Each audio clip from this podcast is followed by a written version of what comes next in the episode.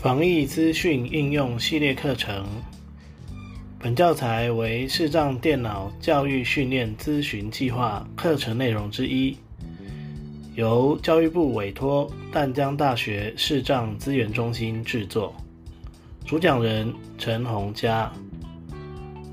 联络电话零二七七三零零六零六。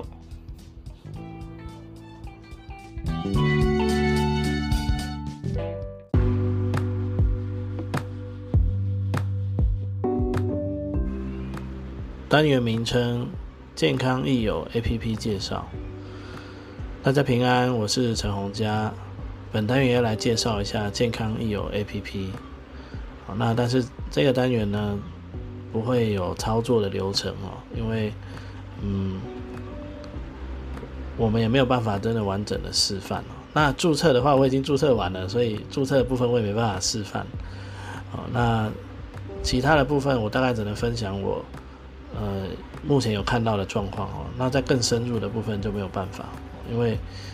毕竟我还没有视讯被视讯问诊的经验。好，那这个部分就比较抱歉哦。那如果各位真的有需要的时候，可能就只好自己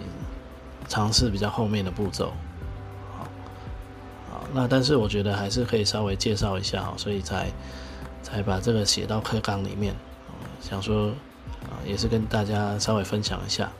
好，至少我们有个谱啦，嗯，好，那首先呢，我们先来讲一下注册，呃，取得的部分就是在 App Store 或 Play 商店搜寻就可以了。那我最近才发现 Siri 也可以去搜寻 App Store 里头的东西哦，你可以打开 Siri 以后跟他说，在 App Store 搜寻。的 A P P 的名称这样子，那它就可以帮你搜寻。好，那这是题外话哦。那搜寻到下载安装了以后呢，我们打开 A P P，一开始要注册，所以我们要点注册新账号，然后再来就输入手机号码。输入完，呃，送出了以后呢，就是要输入他给的验证码。哦，那输入完以后，呃，我如果没记错的话呢，他是会叫你填选一些。那填写一些个人资料，那这里要填填写正确，好像会包含什么身份证字号啦，或者是呃姓名啊，还有就是那个你的生日。那在安卓的话呢，可能会遇到一种状况，就是呃有一些栏位哦，像编辑栏位，可能要点两下按住再放开，哦，它才会打开编辑方块，哦，这个要特别注意。那有一些栏位可能会找不到填写的地方，那就直接略过哦，没有关系。不过像生日的部分呢，呃，生日的部分呢，我记得一我在用的时候是一开始的时候是找不到填写生日的地方，但那个好像是必填的，所以呃，这个时候可能要找人家协助一下，就是把爆读软体关掉，然后去点生日的右边，它会有一个框框。点开来以后，其实我们只要选了年，选点点进去以后，我们就可以操作了。哦，那就去设定你的哦出生年月日。那这些资讯呢，一定要填正确哦，因为如果你你是随便乱填的，他到时候会看你的健保卡哦。那如果发现不对，他就会他就会取消你的资格之类的。哦所以这个一定要填正确的资讯哦，不可以不是像一般的账号随便注册就就好了哈。那送出了这个基本资料之后呢，我记得他就是叫我们选择方案。那目前关于防疫的方案好像有两种，一种是有关确诊者的，哦，一种是一般的防疫门诊。那我们要选的就是那个防疫的方案。那我们一定要先选择方案哦，然后去申请。那申请的时候，他可能还是会叫你再填一些基本资料。那总而言之呢，就是他如果需要你填，你就。乖乖的把它填进去，哦，好，那送出申请之后要等一下，等他们审核过，那你你会在那个你的你会在会员中心里面，呃，可以看到你的那个方案的状态。那如果他已经连接了那个方案的话呢，它就会有一个取消方案，哦，那如果你看到这个，代表你已经成功连接上去了。那这个时候呢，再从他的首页那边哦，才可以开始哦去预约下午十一点十这个视讯视讯门诊这样子，好，好，所以这个这个要特别注意。好，那这边呢是比较详细的哦，因为这边我我我有跑完流程哦，所以到这边为止，我目前的测试就是障碍有一点点，但是也没有太大。那还是建议，如果有个人在旁边，可能会好一点哦，可以申请账号。那他因为只是填他呃申请完了，然后连接完方案之后呢，我们在首页的地方呢就会看到哦有什么门诊啊，像我选的是那个防疫的，然后他就会有什么门诊啊，清关一号门诊，但目前清关一号可能我在新北市吧，新北市这边就说没有，对，因为。就是他会提醒我说要去中药中药工会那边去查，中医工会啊，对，那我就算了，对，那可能有人会想说，我我一定要清冠一号，嗯，反正我们我们这边就是有中医控跟西医控嘛，对不对？那这这就看个人的选择。那如果真的没有的话，那你就是去可能要去网络上搜寻看看有哪个中医中医。诊所有提供清冠一号，好，那在这里还是提醒各位哦，不要自己随便去抓药，因为这种东西虽然呃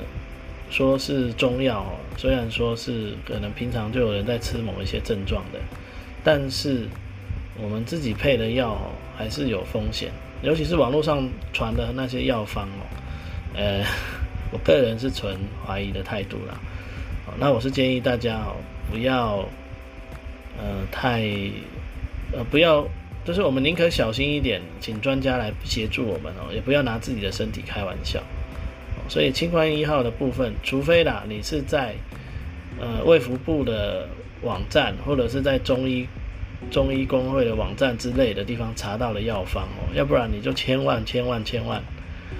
不要随便使用人家提供给你的药方哦。那，呃，如果出事了，你会找不到人负责哦。嗯，如果你是吃人医生开给你的处方出事了，医生还会想办法帮你。可是如果你是随便吃一个药方出事了，人家也不知道怎么帮你。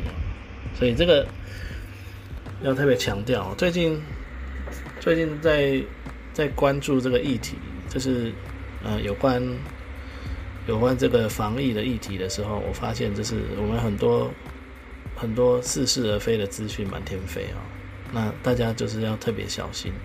哦，不要不要不要那个落入恐惧当中哦，那你就会因为过度紧张，可能做了一些很错误的决定。好，好，那好，再来我们来谈一下哦，视讯。问诊的申请流程，那这个部分我就只能在网络上查资料了。但是哦，我觉得很讨厌哦，他们都是用图片来解释哦，所以我我只知道一个模糊的轮廓，这个部分就只能跟各位说一声抱歉了。我只知道一些模糊的轮廓，没有办法很清楚的分享哦。但是我想我们还是稍微整理一下网络上查到的资料那。目前我知道了第一个就是我们刚刚不是有提到在首页会有看到什么门诊啊，或者是什么二十四小时门诊哦，但我申请的那个方案是没有二十四小时门诊的，就是所以就他就会跟我说不行用，那我们就只能点门诊哦进去，那他还有一个叫做什么呃咨询，就是心理咨商的。还还蛮好的，如果你觉得诶对这次疫情很恐惧，你需要有人陪你聊聊天哦，你还可以申请是智商门诊哦，还不错。但是智商门诊我就没有点进去的哦，我就不太清楚有没有了。大家可以点进去看看。那我是有点了门诊进去哦。那一开始的时候第一次，他还是要我填一些资料，那我也是把我没有的资料都补齐了，就是本来没有输入的，像电子邮件啊，我想说还是给他补给他好了。所以我在那边要填姓、姓氏、名字，姓名应该直接就有，然后性别，性别他没有选，所以我就有点进去勾了我的性别。那这里勾的是生理性别哦，所以你不要跟我说为什么没有那个没有没有第三性别或是其他性别可以选哦，它就只有男跟女哦。所以如果您是呃什么性性对性别平等非常 care 的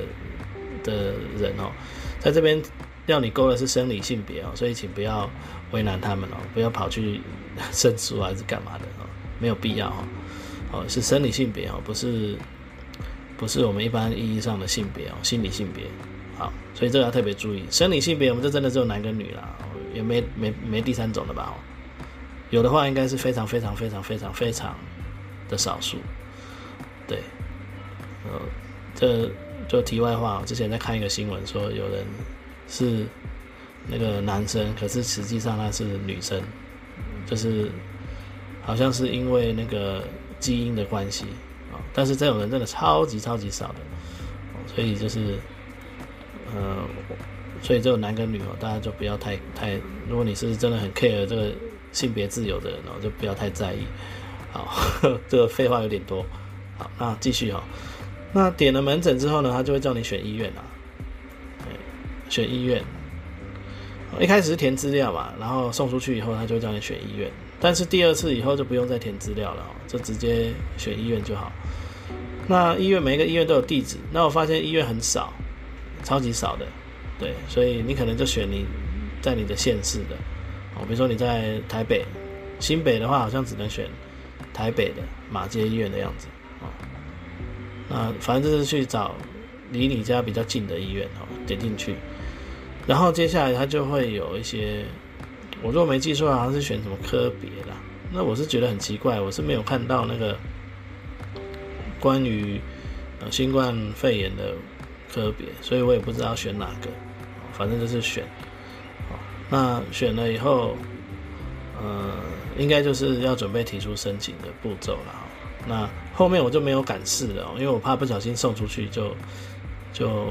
就 GG 了。我我我到时候就还要去取消，可能我我担心会有点麻烦，所以后面我就没有再进去了。那他就是有这个流程哦，要要选哦，然后可能就是约时段哦。约时段，然后约好时段之后呢，就可以开始挂号。那如果挂成功，它有一个页面是那个呃咨询状态那边，好，那个页面叫做我的申请啊。那如如果你有申请成功的话，在我的申请那边是可以看到状态的。那如果你要在开始的时候去进入那个咨询，应该是从我的申请那边进去，好，然后可能时间到了，你就可以。直接进到那个聊天室里面去跟哦医生做一些呃问诊的动作。那在开始问诊之前，要记得哦把你的健保卡好准备好哦。那如果有虚拟健保卡，可能就是把图片也准备好上传给对方。对，那如果是健保卡的话，就是准备好，然后要出示给医生看这样子。嗯，那。好像问诊结束了以后呢，还会可以看得到医生给你的一些建议哦，然后你还可以给他评分。哎，目前看到的流程是这样。好，所以呢，嗯，失去门诊的部分哈，就是另最另外一个方法，就是从这个健康益友 APP 去去申请。好，那呃大致上它的流程是长这样。好，那各位如果有需要的话，可以去试试看哦。看看能不能顺利的完成，那因为后面的步骤我就没有办法尝试哦，因为毕竟我现在还非常健康，很幸运，所以我还没有机会尝试。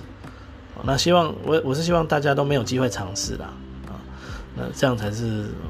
对大家来讲才是最好的。但是如果真的有遇到的话，可以试试看这个方法。所以建议你哦，可以把健康益友这个 A P P 的账号注册好，之后有需要的时候就可以使用。那当然，如果你觉得，哎，听完我分享，你觉得，哎，好像会怕怕的，觉得操作起来可能会有障碍，那就是用利用前一个单元我们分享的那个叫，呃，健保快一通那边去查询，哦，可以视讯门诊的，或者是你就干脆，哦，直接到现场去挂号就好了，嗯，我想呢，我们，我们，因为我们是视障者嘛，所以我们不用担心说。好像我们去的现场会造成谁的麻烦？因为对我们来讲，这对我们来讲就是一种需求了哈。所以，嗯，大家应该都会体谅我们，这个就我觉得就不用太担心哦。那之所以要用视讯门诊，一方面是减少群聚，